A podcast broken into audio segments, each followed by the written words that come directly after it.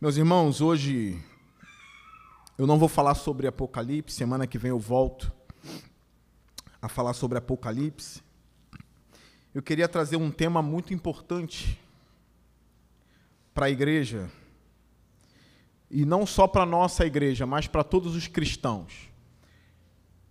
Eu acho que os cristãos precisam saber um pouco mais sobre o sofrimento do crente o que um crente pode passar ou o que um crente não pode passar. Nós precisamos saber disso, para que a gente não venha julgar irmãos que estão passando por vales escuros, irmãos que têm lutado lutado contra lutas terríveis, que às vezes só alguém experiente consegue tratar com piedade. Mas está na hora de toda a igreja saber lidar com alguns problemas específicos que têm acontecido com muitos irmãos em Cristo Jesus. Então, primeiramente eu queria trazer para vocês aqui. Obrigado, irmão Rob. Um quadro do que alguns irmãos em Cristo já passaram no mundo. Qual é o limite do sofrimento para um cristão? Qual é o limite? Nós sabemos, e é óbvio, ninguém negará isso hoje em dia. Um crente pode ter câncer. Isso é óbvio entre nós. Uma hora a gente tem que morrer. Não é? Mas, por exemplo, um crente pode ter Alzheimer. Ele pode até mesmo se esquecer de Jesus, porque nós temos relatos de pessoas dizendo: olha, a minha avó se esqueceu de todo mundo, mas não se esqueceu de Jesus. Isso acaba virando doutrina para muitos cristãos. Isso não é doutrina, isso é relato. É necessário separar doutrina de relato. Não é isso? Porque relatos nós temos muitos, verdadeiros e falsos. Nós temos relatos de pessoas que escreveram dizendo que foram no inferno e viram tudo o que acontece no inferno. Não é doutrina, é relato. E provavelmente falso. Não é isso? Mas tem relatos verdadeiros. Eu já ouvi testemunhos assim. Olha, minha mãe perdeu a memória, mas a minha mãe não esqueceu de Jesus. Mas se isso vira doutrina, como eu trato a irmã em Cristo que teve a mesma doença e não sabe nem mais quem é Jesus? Como eu lido com esse tipo de sofrimento? Qual será o meu julgamento diante deste relato que está na minha frente? Ela esqueceu de Jesus, mas Jesus esqueceu dela? Não. As doenças vêm sobre nós. Então quer dizer que um crente pode ter um câncer fatal e não Alzheimer, ou não perder a memória? Como eu lido com um irmão que caiu de cabeça do segundo andar, ou do primeiro andar, e depois desse tombo se esqueceu de tudo? Se esqueceu da igreja que congrega, se esqueceu da doutrina da Trindade. Ele vai para o inferno por causa disso? Ele está doente. Jesus não se esqueceu dele. Ele perdeu a memória, isso foi uma doença que acometeu ele.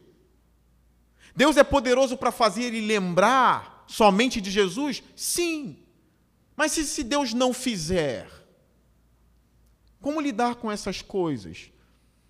Como lidar com crentes passando por todo o tipo de sofrimento?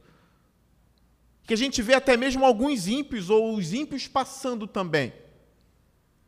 Por exemplo, e como lidar com coisas que não são nem doenças? Nós sabemos do que o salmista Asaf passou.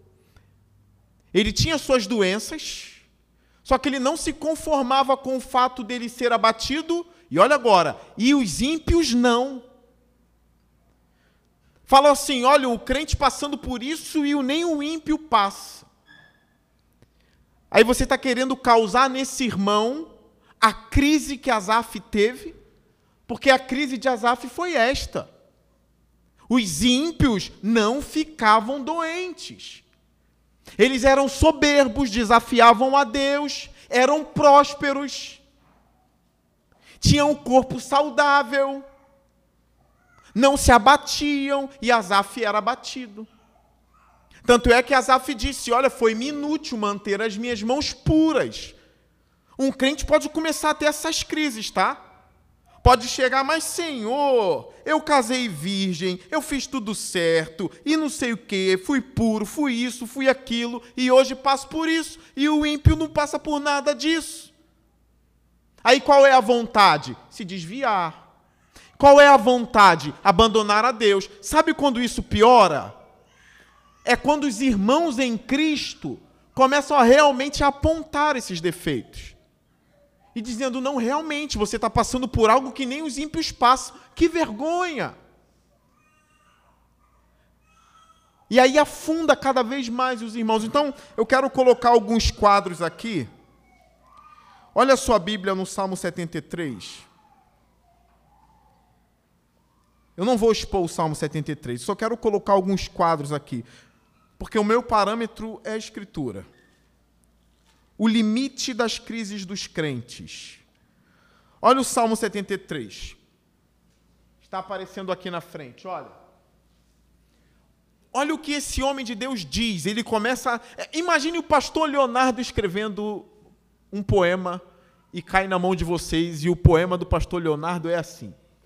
Certamente Deus é bom para Israel, para os puros de coração. Você diz, olha, muito crente ele, né? Aí o poema continua. Quanto a mim, os meus pés quase tropeçaram. Por pouco não escorreguei. Olha o relato dele. Pois tive o quê? Inveja dos arrogantes, quando vi a prosperidade desses ímpios. Olha a crise do salmista. Eu não estou falando de nenhum Zé Ninguém, não. Estou falando de um salmista. Então ele diz que os pés dele quase escorregaram porque ele teve o quê? inveja de quem? Dos arrogantes. E inveja dos ímpios. Você já teve?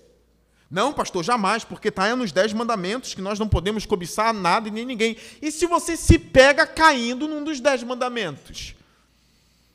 E se você se pega tendo inveja das coisas dos outros? Significa que você não é mais crente? Ou que você está em crise? É possível ser crente verdadeiro e passar por crise? Sim ou não? Tem igreja que você vai e o pastor vai dizer que não. Que um crente não deve passar nunca por essas coisas. E aí o crente fica assim, então eu não sou crente. Aí entra a crise. E o Espírito Santo não está em mim, não sou mais crente, não sou mais isso, não sou aquilo. Então é melhor me desviar logo. A igreja não pode fazer mal às pessoas. E eu sei que o que tem um potencial maior de causar mal em um membro da igreja é o pregador principal, que é o pastor. É o que pode ser mais abusivo, dependendo do que prega, dependendo do que ensina. Pode afundar as pessoas. Esses relatos são importantes. Por exemplo, olha o que o Asaf diz no versículo 13, no verso 13 desse mesmo salmo. No verso 13. Olha a confissão dele. Certamente me foi inútil manter puro o coração e lavar as mãos na inocência. Olha a força desse relato. Certamente me foi inútil. Irmãos, vocês que estão com a mente boa, pelo menos hoje, né? Estão com a mente boa. É inútil manter as mãos puras? Sim ou não? Respondam. É uma pergunta. É inútil? Não. É claro que não é inútil. Primeiro, que ainda que esse mundo me faça parecer que tudo o que eu fiz de bom é inútil, Deus promete um galardão, sim ou não? Sim. Mas no meio da crise, olha o que ele diz.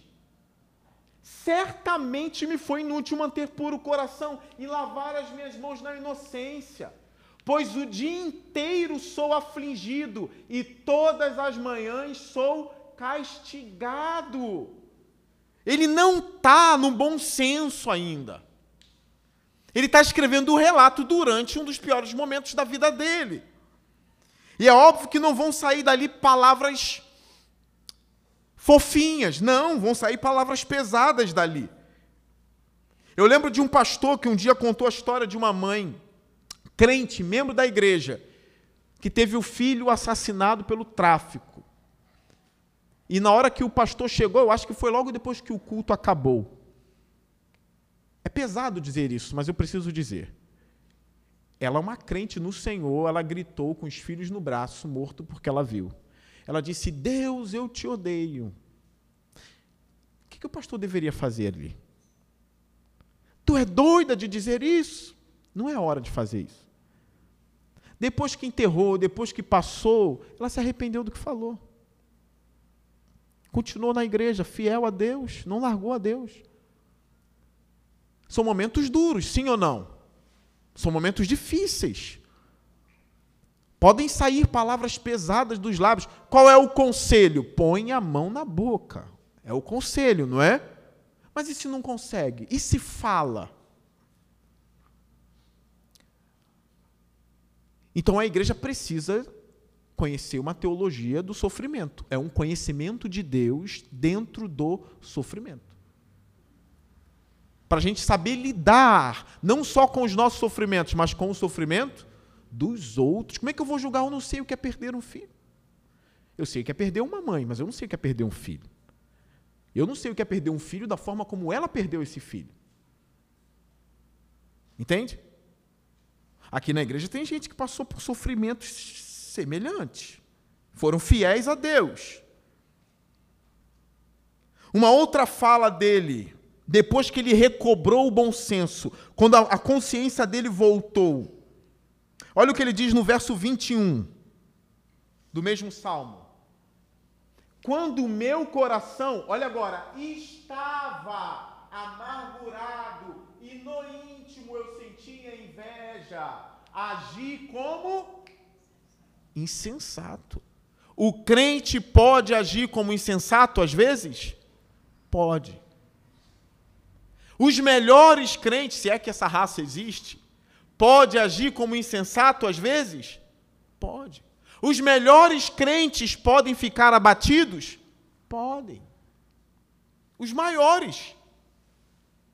Minha atitude para contigo era de quê?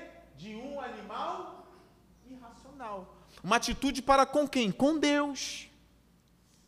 E provavelmente essa mãe que disse isso tinha o mesmo pensamento de Asaf. O salmo de Asaf está aí para confortar ela.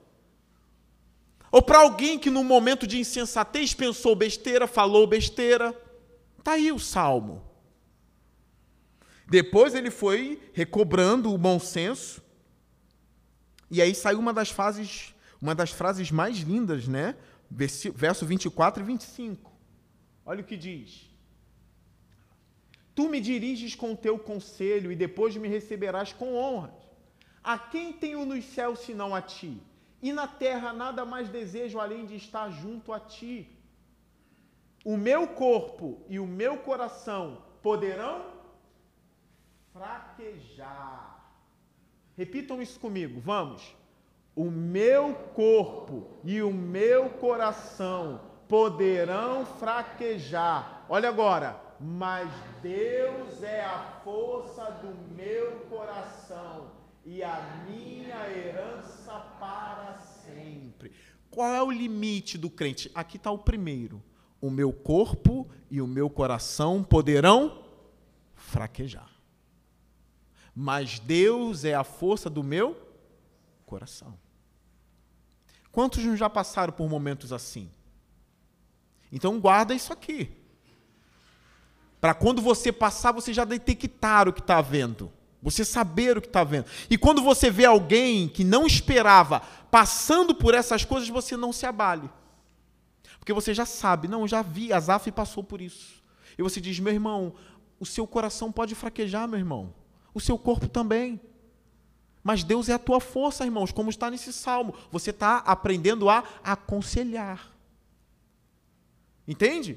É por isso que às vezes eu penso, parece que muitos sofrimentos vêm, chegam primeiro no pastor e depois nas outras pessoas, e parece que tem uma sabedoria de Deus envolvida nessas coisas.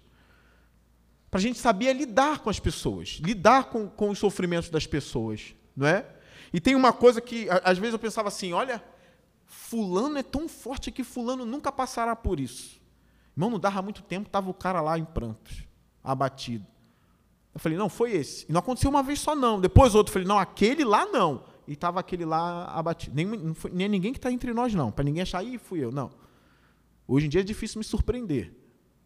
Pode ser que aconteça. Eu até parei de ficar pensando isso dos outros. Eu falei, não, aquele cara lá é o cara. Daqui a pouco, sabe quem está abatido? Quem? Fulano. Eu falei, não, meu Deus. Senhor, não deixa eu absorver isso, não, senão sou o próximo da lista. Entende? Então, assim, a gente precisa conhecer as Escrituras. Para você nem ficar abatido com o sofrimento do abatido, que isso pode acontecer. Aquilo ali, você absorver aquilo e ficar abatido por falta de conhecimento. Não, você já sabe que até os maiores podem fraquejar, tá? Então, Azaf aí está o primeiro. Agora a gente avança um pouco mais. Olha esse salmo aqui que tem sido conhecido como o salmo mais triste de toda a Bíblia. Vocês sabem qual é o salmo mais triste de toda a Bíblia? Quem sabe, levanta a mão. O salmo mais triste de toda a Bíblia. Quem sabe, faz assim. Dizer, pastor, não é o do Azaf, não? Não, chega nem perto. Ninguém tem nem um, um palpite? Nem um palpite? Salmo 88. Agora você já sabe. Salmo mais triste. Porque é um salmo que não acaba nem com louvor. O do Azaf acabou com louvor a Deus, sim ou não? Acabou. A quem tenho eu nos céus, além de ti? Começa, né? Agora, esse aqui não acaba nem com louvor.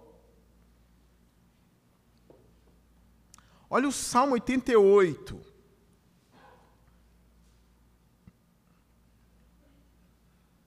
Diz assim: Ó Senhor Deus que me salva, a ti clamo dia e noite, que a minha oração chegue diante de ti. Inclina os teus ouvidos ao meu clamor. Tenho sofrido tanto que a minha vida está à beira da sepultura. Sou contado entre os que descem a cova. Sou como um homem que já não tem forças. Fui colocado junto aos mortos, sou como os cadáveres que jazem no túmulo, dos quais já não te lembras, pois foram tirados de tua mão. Puseste-me na cova mais profunda, na escuridão das profundezas. Tua ira pesa sobre mim, com todas as suas ondas me afligiste. Afastaste de mim os meus melhores amigos e me tornaste repugnante para eles. Estou como um preso que não pode fugir. Minhas vistas já estão fracas de tristeza, não é de cegueira não, de tristeza. A ti, Senhor, clamo cada dia, a ti ergo as minhas mãos. Acaso mostras as tuas maravilhas aos mortos? Acaso os mortos se levantam e te louvam? Será que o teu amor é anunciado no túmulo e a tua fidelidade no abismo da morte? Acaso são conhecidas as tuas maravilhas na região das trevas e os teus feitos de justiça na terra do esquecimento? Mas eu, Senhor, a ti clamo por socorro. Já de manhã a minha oração chega à tua presença. Por que, Senhor, me rejeitas e escondes de mim o teu rosto? Desde moço tenho sofrido e ando perto da morte. Olha para mim. Qual é o tempo de duração do sofrimento de um cristão? Não é doutrina. Cada um é cada um. Esse homem sofre desde quando? Desde quando? Desde moço. Olha isso. Desde moço tenho sofrido e ando perto da morte. Olha o termo que ele usa. Os teus terrores levaram-me ao desespero. O coitado é desesperado ainda por cima. E é crente. E agora? E é crente. Continua. Sobre mim se abateu a tua ira, os pavores que me causa me destruíram. Cercam-me o dia todo como uma inundação, envolve-me por completo. Tiraste de mim os meus amigos e os meus companheiros. Olha como termina o salmo. As trevas são a minha única companhia. Qual é a próxima palavra? Olha na sua Bíblia. Qual é a próxima palavra? Mas graças a Deus, Senhor, que tudo acabou. Tem isso? Tem isso aí? Hoje esse homem está em alegria. Tem uma parábola na Bíblia que fala de um homem que sofreu a vida toda. Quem pegou? Quem pegou essa? Tinha um rico que vivia em alegria, que era ímpio, e tinha um que sofreu a vida toda com chagas no corpo, os cães lambiam as chagas dele, e era justo. Quem é esse homem? Lázaro. Vocês lembram da palavra que Jesus contou? Quando veio a alegria para Lázaro? Quando ele morre. Vocês lembram disso? Foi a vida toda. Eu até quando eu preguei a parábola de Lázaro aqui, eu fiz um paralelo. Porque na terra os cães faziam companhia para ele, lambiam as feridas dele. Quando ele morre, os anjos fazem companhia para Lázaro. Os cães foram troncados pelos anjos. E aí Lázaro entrou no gozo eterno de Deus. E o ímpio passou a ter inveja de Lázaro. Esse homem aqui que escreve esse salmo mais triste da Bíblia, porque ele acaba sem ações de graça, hoje ele está em quê? Em alegria, como Lázaro. Acabou esse período. Foi embora. E eu não estou dizendo que você vai sofrer como Emã, que é o autor desse salmo, provavelmente. Não, não estou dizendo isso. Mas tem gente que passa a vida toda sofrendo e é crente. E o que, que a gente faz com isso? E é crente. A gente tem o direito de dizer, você não é crente não tem o Espírito Santo. Tem o direito de fazer isso, a gente? Não tem, irmãos. Aí tem gente que olha e fala assim: tu não é crente, não?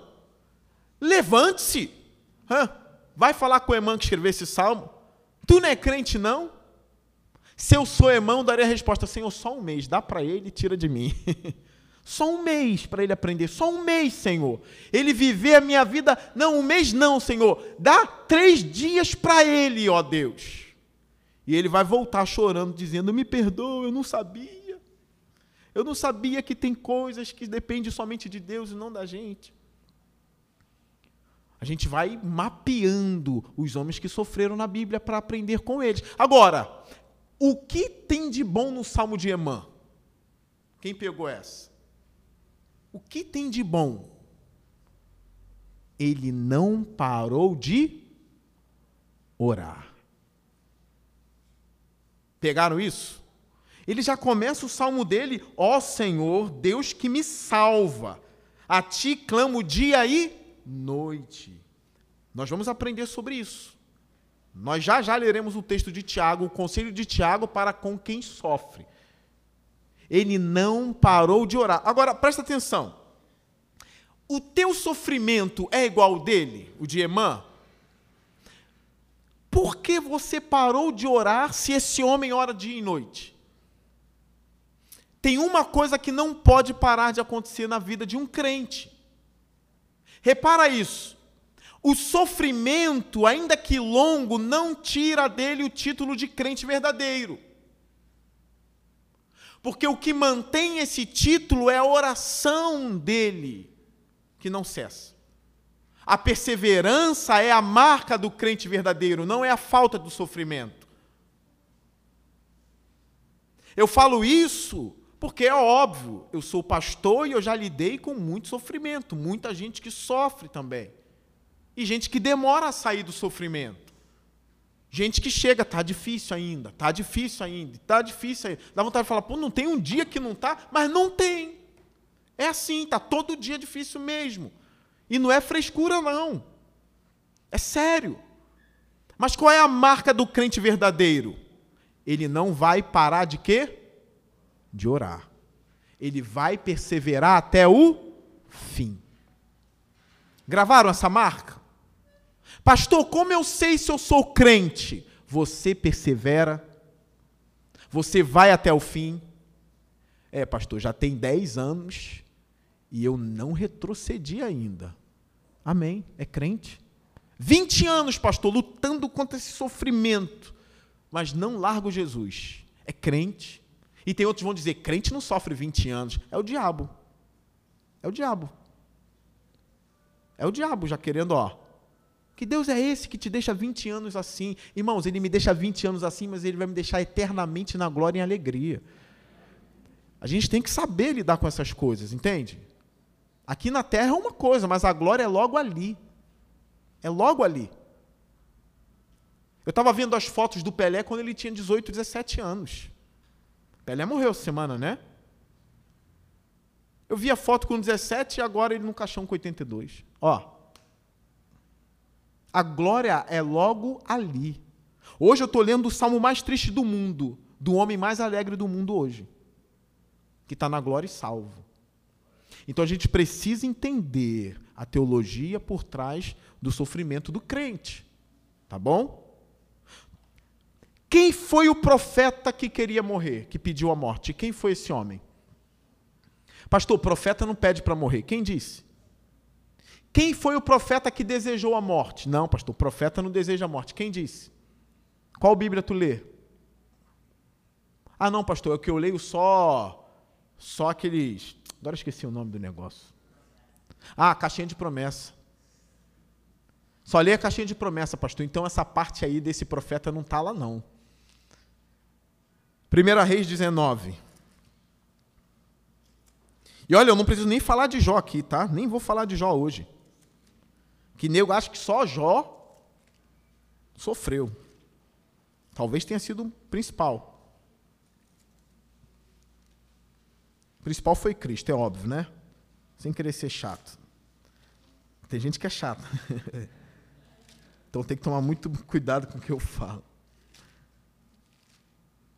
Pastor, você errou, você falou que foi Jó, mas foi Cristo. Olha capítulo 19. Ora, Acabe contou a Jezabel tudo o que Elias tinha feito e como havia matado todos aqueles profetas à espada. Por isso Jezabel mandou um mensageiro a Elias para dizer-lhe que os deuses me castiguem com todo rigor, se amanhã, nesta hora, ideia abusada, nesta hora, ideia abusada, né? Eu não fizer com a sua vida o que você fez com a deles. Olha isso. Irmãos, estamos no estudo bíblico. Vai anotando aí, vai gravando. Jezabel colocando medo em Elias. Eu não teria medo de Jezabel, não. Duvido. Se ele teve, Elias teve medo. Muitos escondem essa parte aqui, ó, da igreja. Entendeu? Elias teve medo e fez o que? O fujão? O fujão fez o quê? O fujão fugiu. Eu posso ter medo da Jezabel o que eu quiser, porque eu nunca fiz fogo cair do céu. Agora ele fez. Eu posso, irmão. Minha moral continua lá em cima. Fugi mesmo, porque nunca fiz fogo cair do céu, nunca matei ninguém. Agora, ele profetizou que não ia chover, não choveu. Ele orou, fez fogo cair do céu. E vai ter medo dela? Irmãos, vai entender. Ele continua sendo mortal. Elias teve medo e fugiu para salvar a vida. Em Berseba de Judá, ele deixou seu servo e entrou no deserto, caminhando um dia chegou a um pé de giesta, sentou-se debaixo dele e orou. Orou o quê? Pedindo força? Não. Orou pedindo a. Não levanta a mão. Quem já orou pedindo a morte aqui? Você sabe. Você sabe, né? Ele não orou pedindo força, não. Ele orou pedindo o quê? A morte. Já tive o bastante, Senhor. Tira a minha vida. Não sou melhor do que os meus antepassados. Depois se deitou debaixo da árvore e dormiu. De repente um anjo tocou nele e disse: Levante-se e coma. Elias olhou ao redor e ali junto à sua cabeça havia um pão assado sobre brasas quentes e um jarro de água. Ele comeu, bebeu e fez o quê? Deitou-se de novo. Olha aí.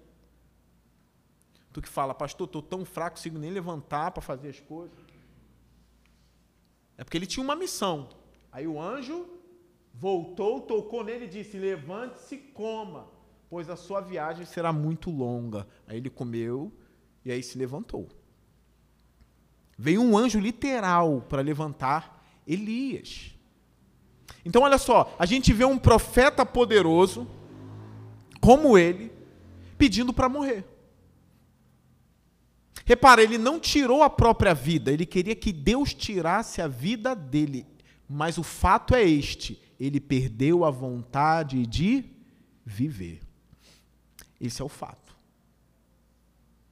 Nós temos outros relatos aqui, são inúmeros relatos de sofrimentos na Bíblia. Um outro é o Salmo 13. Dê uma olhadinha nesse salmo bem famoso das Escrituras. Salmo de número 13. E depois darei alguns conselhos aos crentes. Pastor, por que, que resolveu fazer isso? Eu preciso formar crentes maduros, não é isso? Eu preciso formar crentes maduros, que sabem o que é a vida, que sabem o que é Deus e sabem o que é a alma e a mente humana. Crentes maduros. Ao Salmo de número 13.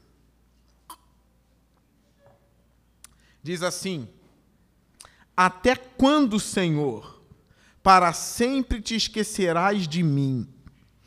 Até quando esconderás de mim o teu rosto? Até quando? Até então já foram quantos até quando aí? Três. Três.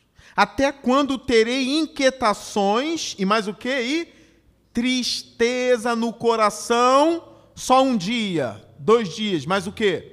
Tristeza no coração o quê? Dia após dia. É crente ou não é crente? Irmãos, ele não é só crente, não, ele é um salmista, tá? Tá aqui o texto dele. Deus escolheu esse texto para estar na Bíblia. Tristeza no coração dia após dia.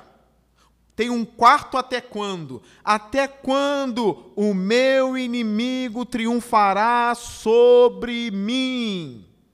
Aí é a hora de eu dizer para vocês agora: põe a mão em direção à tua casa e diz assim: O meu inimigo não triunfará sobre mim. Três vezes: O meu inimigo não triunfará sobre mim. Irmãos, mas isso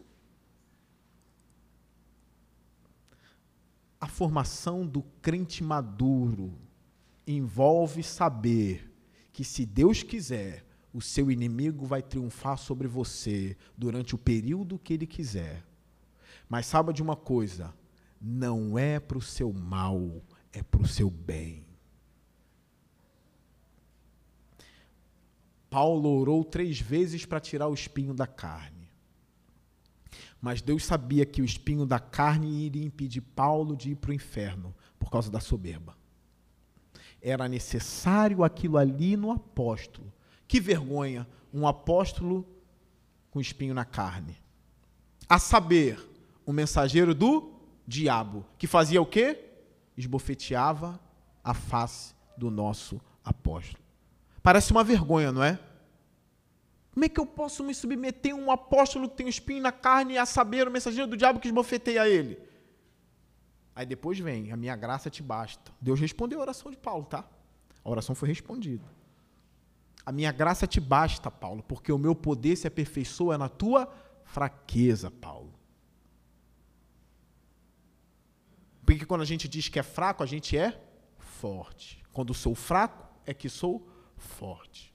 Aí está na hora dos nossos olhos começarem a se abrir um pouco mais, de poder ver que a força de Deus se torna maior em quem é fraco. No vaso de barro. Não é isso? Se você encontra um ouro no vaso de barro, ali ele começa a brilhar e tem um contraste entre o ouro e o barro. Fica nítido o ouro ali.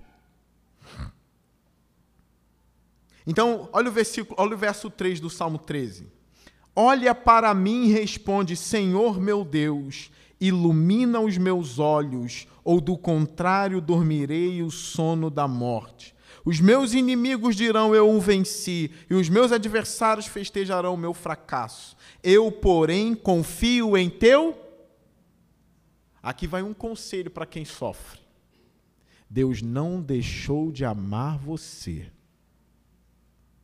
Não confunda as coisas. Tá bom? Não confundam. Porque ele começou o salmo dizendo: Por que, por que se esquece de mim? Não é isso? Para sempre te esquecerás de mim? E depois ele diz: Eu confio no seu amor. Confia no amor de Deus. Pastor, eu posso tomar posse dessa palavra aqui? Pode. Toma posse dela e leva para casa. Estou sofrendo, mas Deus me ama. Eu estou no vale, mas Deus me ama. Mas por quê? Porque eu confio que Ele me ama. Mas Deus falou que te ama no teu ouvido? Não falou, mas eu creio e confio que Ele me ama. Eu passei por uma experiência aqui na igreja, e graças a Deus que foi nessa igreja. O Felipe estava pregando neste púlpito num domingo de manhã. O Felipe está ali. Você lembra que você trouxe o texto de Isaías? Ah, 41, se eu não me engano não é? Deixa eu conferir se é o 41 ou 43. É, preciso conferir para que os irmãos não anotem errado. Eu acho que é o 43. Isso, perfeito. Pode, pode projetar aqui para mim. O Filipe estava pregando, pregando, pregando, pregando, e eu tenho mania de não perder a atenção quando alguém está pregando. É algo que eu botei no meu coração. Quando alguém estiver pregando a palavra de Deus, eu lutarei contra o meu cansaço e os meus olhos e não perderei nada. Ainda que ele comece falando coisas que eu já sei, o Espírito vai trazer algo que é para mim. Aí cada um vem como quer, né? Aí cada um ouve a palavra como quer. O jeito que eu escolhi para mim é esse jeito: de sentar e ouvir e me alimentar do que Deus tem para mim. Tá bom? Talvez todo mundo possa sair vazio, mas eu saí alimentado. Olha o texto. Mas agora assim diz o Senhor. Eu sei que ele está falando ali para Israel e tudo mais.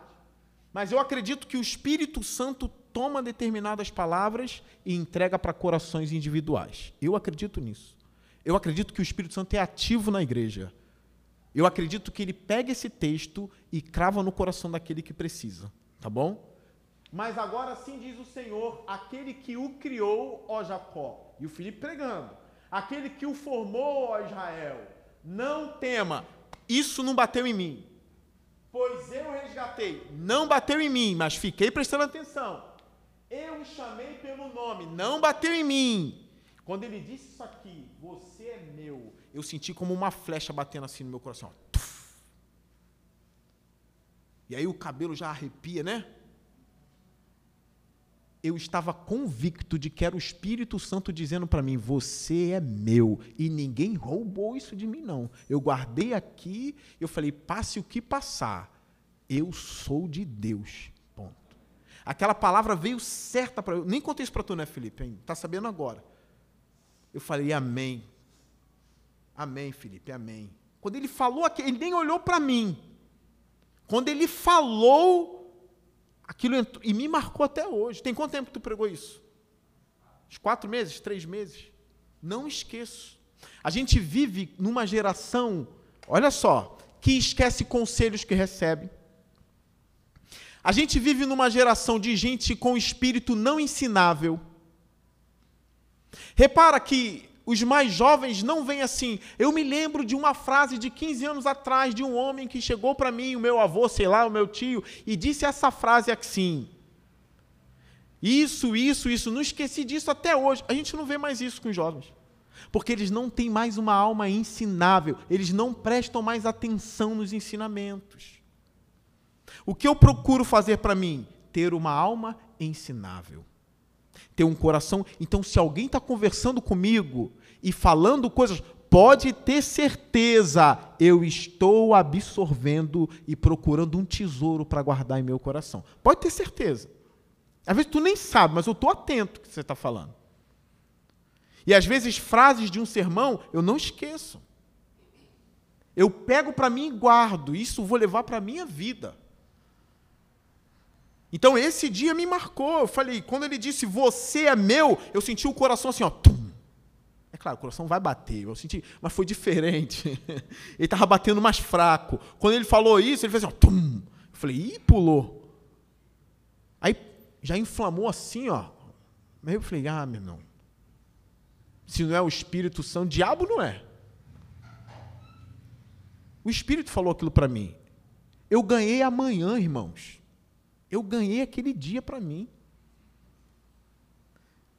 Então tenha um espírito ensinável até mesmo quando você estiver lendo a Escritura.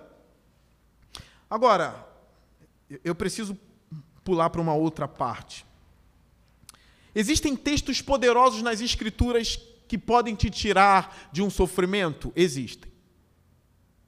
Existem textos que, de você ler, ou você vai sair, ou você vai saber lidar melhor com ele.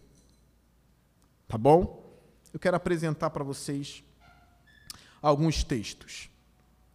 O primeiro texto continua em Isaías, que é Isaías 40, que vocês conhecem, mas eu não posso deixar de falar dele, mesmo vocês conhecendo.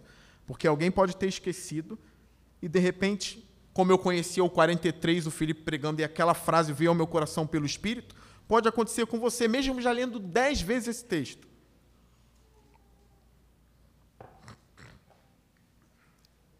Ó, 40 a 27. Isaías 40 a 27. Olha o que diz. Por que você clama, ó Jacó, e por que se queixa, ó Israel? Olha, olha a queixa dele, olha a queixa de Israel. O Senhor não se interessa pela minha situação. O meu Deus não considera a minha causa. É uma queixa. Continua. Deus falando agora: será que você não sabe? Será que você nunca ouviu falar? O Senhor é o Deus eterno, o Criador de toda a terra. Ele não se cansa, nem fica exausto. Sua sabedoria é insondável. Ele fortalece o cansado e dá grande vigor ao que está sem Repara que a atenção de Deus aqui não é para o forte. A atenção de Deus nesse texto é para o cansado. A atenção de Deus para esse texto aqui é para aquele que está sem vigor. Deus volta-se agora a esse homem cansado, ou a essa pessoa cansada, ou a esse povo que se queixa. Então, uma verdade da Escritura: ele fortalece o cansado, sim. Uma outra verdade, ele dá grande vigor ao que está sem forças. Tá, pastor, mas agora o que eu tenho que fazer? A Bíblia vai dar um conselho. Até os jovens se cansam e ficam exaustos, e os moços tropeçam e caem. Tudo fato, isso aqui existe, tá? Tudo fato. Mas, olha o que você tem que fazer. Eu tenho que fazer. Aqueles que esperam no Senhor renovam as suas forças. Voam alto como águias, correm e não ficam exaustos, andam e não se cansam. A esperança não pode morrer e nem é a última que morre. A esperança precisa se manter viva. Porque quando eu tenho esperança, ainda que pareça que eu parei, eu não parei. Ainda que a batida do coração esteja fraca espiritualmente, a esperança está ali ainda, bem fraca. Mas eu continuo esperando em Deus. Nem que isso dure 30 anos, 40 anos, 60 anos e com os olhos fraquejando para morrer, a esperança em Deus permanece até o fim. E aí então você verá o Cristo segurando as tuas mãos e te levando. Uma vez uma pessoa chegou para mim e disse assim: guarda uma coisa. Ó, tá vendo como eu não esqueço? Meu irmão, tem um coração ensinável, pelo amor de Deus, para tu guardar as, as coisas. Vem para o culto e sai vazio porque não tem alma ensinável, não guarda as coisas. A pessoa disse para mim: Olha só, ainda que tu não tenha descanso nessa vida, grava uma coisa: aqui não é teu lugar de descanso, não. O teu lugar de descanso está chegando. E é na glória quando Cristo vier. Eu falei, caramba, me pegou. Não é? Eu creio que o crente pode receber grandes alívios aqui na terra, né? Mas se não receber, o que eu tenho que guardar? Não. Meu lugar de pleno descanso é na glória. Eu sou um peregrino aqui. Não é? A esperança permanece. Você quer, pode querer voar alto, e é possível voar alto, mas esperando em Deus. Em Deus. Aqui não é a hora que você espera no homem mais não, tá, gente? Aqui não é a hora que você espera no irmão do lado, não. Aqui é tu e Deus. É tu e Deus. Ah, mas minha família. E tua família? Se não fez nada, não fez. Ah, meu irmão, se não fez nada, não fez. É hora de tu esperar em Deus. Pronto. Um outro texto que pode vir uma glória poderosa em seu coração. É um texto que eu estava até conversando com o irmão em Cristo semana passada. Colossenses capítulo 1. É um texto lindíssimo e um dos mais poderosos das Escrituras Sagradas. Colossenses capítulo 1.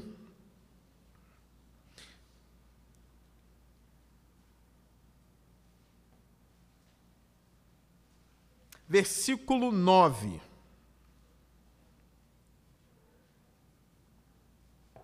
circula que vocês lerão palavras poderosas.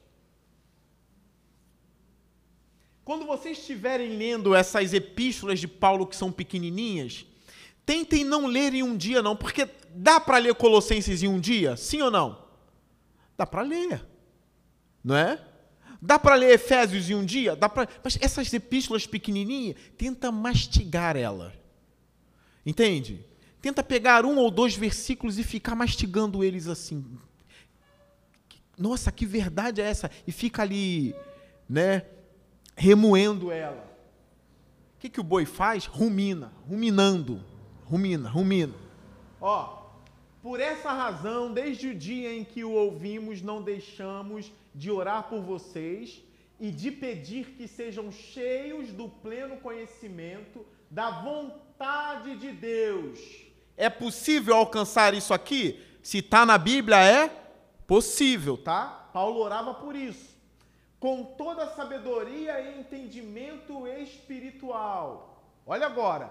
E isso para que vocês vivam de maneira digna do Senhor e em tudo possam agradá-lo, frutificando em toda boa obra, crescendo no conhecimento de Deus e sendo fortalecidos com todo o poder. De acordo com o quê?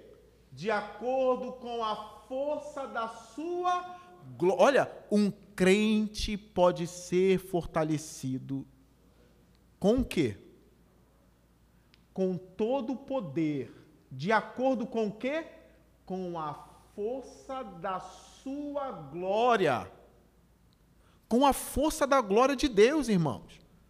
Nós humildes podemos ter isso aqui para que tenham toda a perseverança e paciência com alegria, dando graças ao Pai que nos tornou dignos de participar da herança dos santos no reino da luz. Mas isso aqui é muito lindo. Um crente, agora imagine você que não é ninguém como eu, sendo fortalecido com todo o poder de acordo com a força da glória de Deus.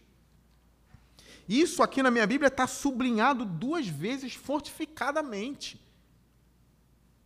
Isso aqui existe. Senão Paulo não oraria por isso. Caminha comigo para mais um texto. Tiago, depois de Hebreus, antes de 1 Pedro capítulo 5, versículo 13.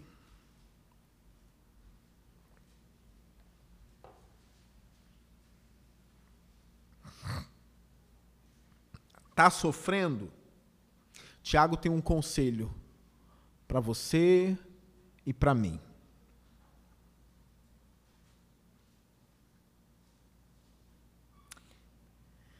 Irmãos, na vida as coisas acontecem muito rápidas. Tá bom? Muito rápidas. Eu tive um ano muito difícil e tudo aconteceu assim, ó. Até o meu cachorro morreu. Eu falei, misericórdia. Então, pode estar tudo bem com você, mas amanhã não. Então você precisa dessas coisas para fortalecer a sua fé. Você precisa disso aqui.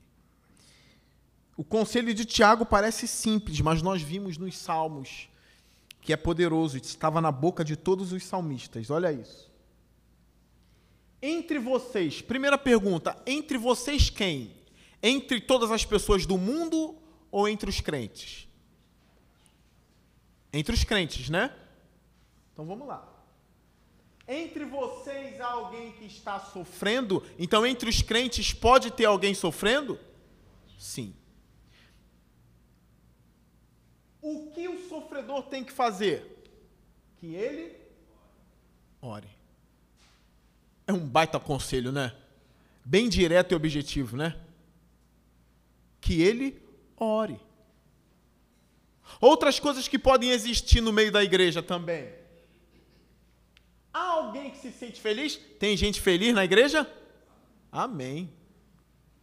Tá vendo? Não é só triste, não. Tem feliz também. Só que o feliz tem que fazer alguma coisa também. Tem que fazer o quê? Que ele cante louvores. Já viu aquela irmã que bota louvor em casa até dança na sala com a vassoura? É crente, fala assim, meu Deus, de onde vem tanta alegria, meu Deus, estou triste pra caramba.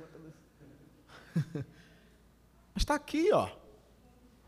Aí enquanto a outra dança com a vassoura, o que está sofrendo está no quarto de joelho e Deus está sendo glorificado em um e no outro. Não é? Entre vocês há alguém que está doente? Tem doente na igreja? Ou não pode ficar?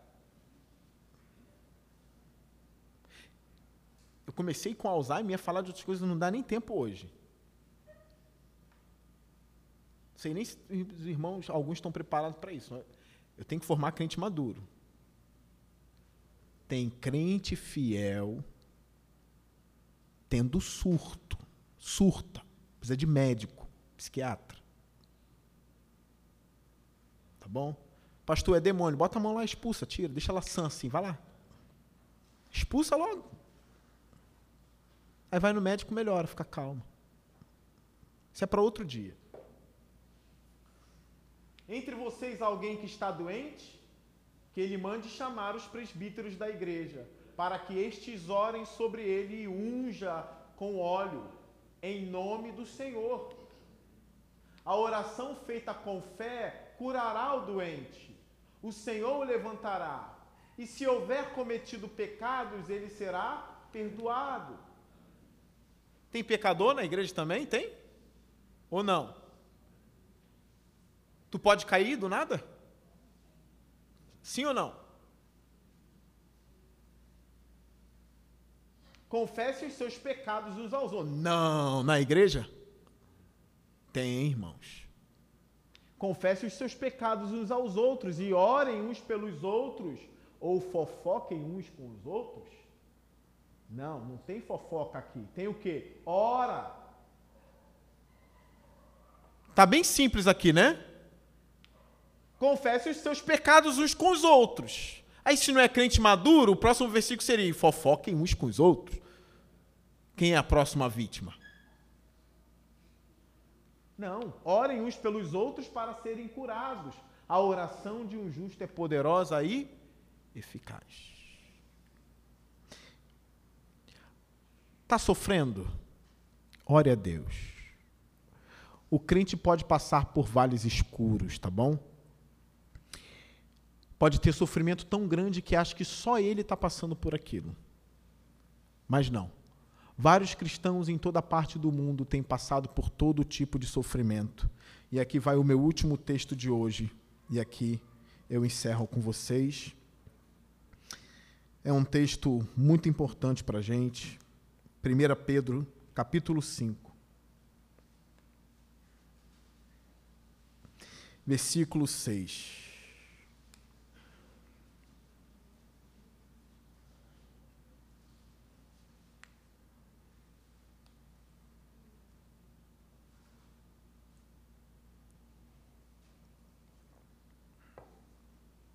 Nós vamos ler até o versículo 11. E a gente finaliza o estudo dessa noite. Diz assim: Portanto, humilhem-se debaixo da poderosa mão de Deus. É um ótimo conselho para você também, tá?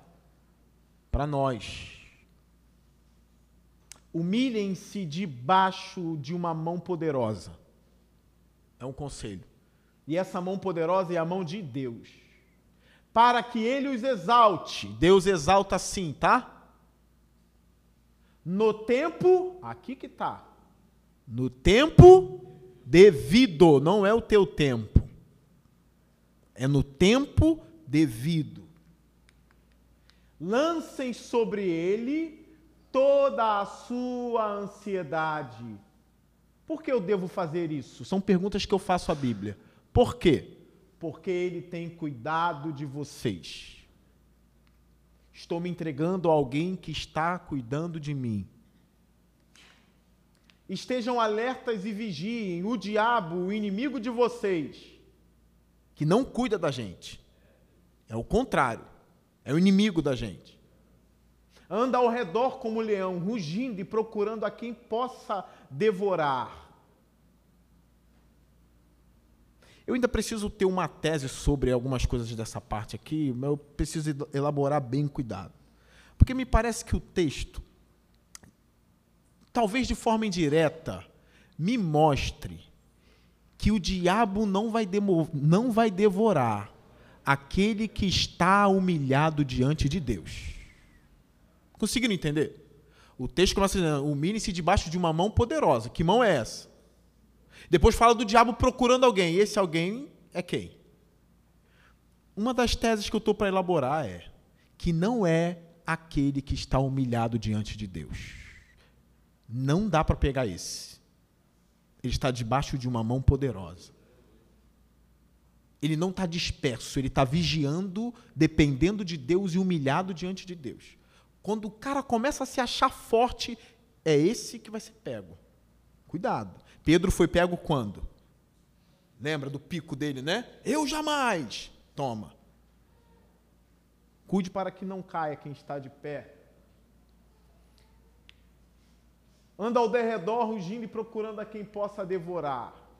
Resistam-lhe, permanecendo firmes na fé, sabendo que os irmãos que vocês têm em todo o mundo estão passando pelos mesmos sofrimentos. Os irmãos em todo o mundo, irmãos. O sofrimento é uma marca do cristão verdadeiro, sim. Pastor, sou crente há 20 anos e nunca sofri. Tem um problema contigo. Tem um problema. De verdade. É uma marca do crente o sofrimento. A alegria também é. Mas o sofrimento está aí.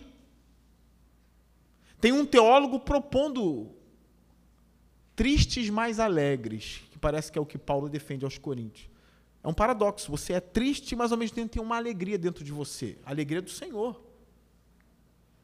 Então os irmãos estão passando pelos mesmos sofrimentos o Deus de toda a graça que os chamou para a sua glória, glória eterna em Cristo Jesus, depois de terem sofrido por o quê? Seja o que for, irmãos, é pouco tempo. Isso é importante a gente guardar. Seja o que for, é pouco tempo. Ele vai restaurar vocês e confirmar vocês, os fortalecerá, os porá sobre firmes alicerces. A ele seja o poder para todo sempre. Amém. Amém.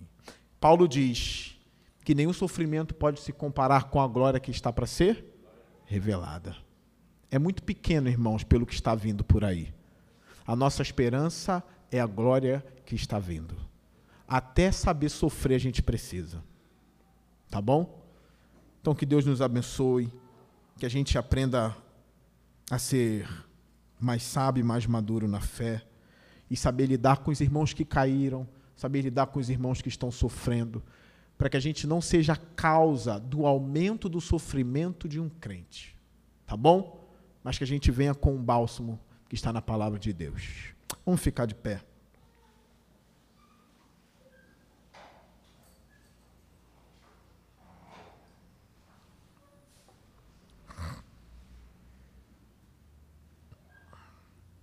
Vamos orar ao Senhor agora. Curve sua cabeça, feche os seus olhos. Nosso irmão Wesley vai levantar um clamor com alta voz para que todos possam dizer amém.